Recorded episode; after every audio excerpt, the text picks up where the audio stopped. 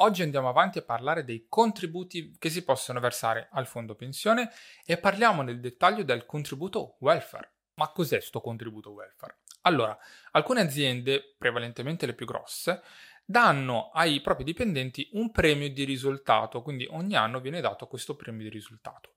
E questo premio di risultato può essere usato in diversi modi, ad esempio con dei buoni da spendere per alcuni marchi, eh, ci sono davvero diverse, diverse cose che tu puoi fare con il premio di risultato, tra cui anche decidere di destinarlo al fondo pensione. Questo lo puoi fare tutto o in parte.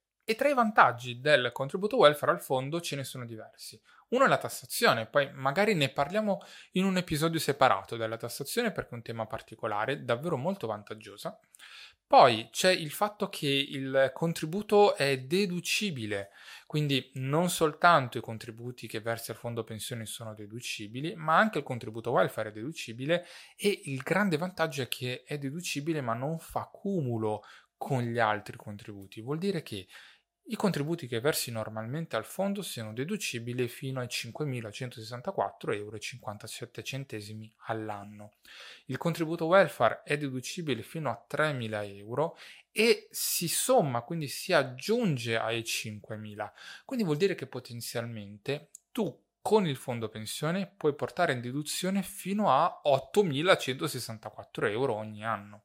Ma c'è un ma per il contributo welfare. Questo è un mio avviso, è una, um, una raccomandazione, un alert che io cerco di dare tutte le volte che parlo di contributo welfare. Il contributo welfare per il fondo pensione è vantaggioso se viene versato e dichiarato come tale. Quindi, se tu decidi di versare, se tu chiedi alla tua azienda di versare il contributo welfare al fondo, presta la massima attenzione, la massima attenzione che l'azienda versi questo contributo come welfare, ok? Nella tua posizione previdenziale devi vederlo catalogato come tale, devi avere la certezza che sia catalogato come welfare, perché se l'azienda ad esempio lo versa come se fosse un contributo classico eh, a carico del dipendente, non vengono applicati tutti questi vantaggi che ti ho descritto prima. E con questa bella dose d'ansia finiamo anche l'episodio di oggi.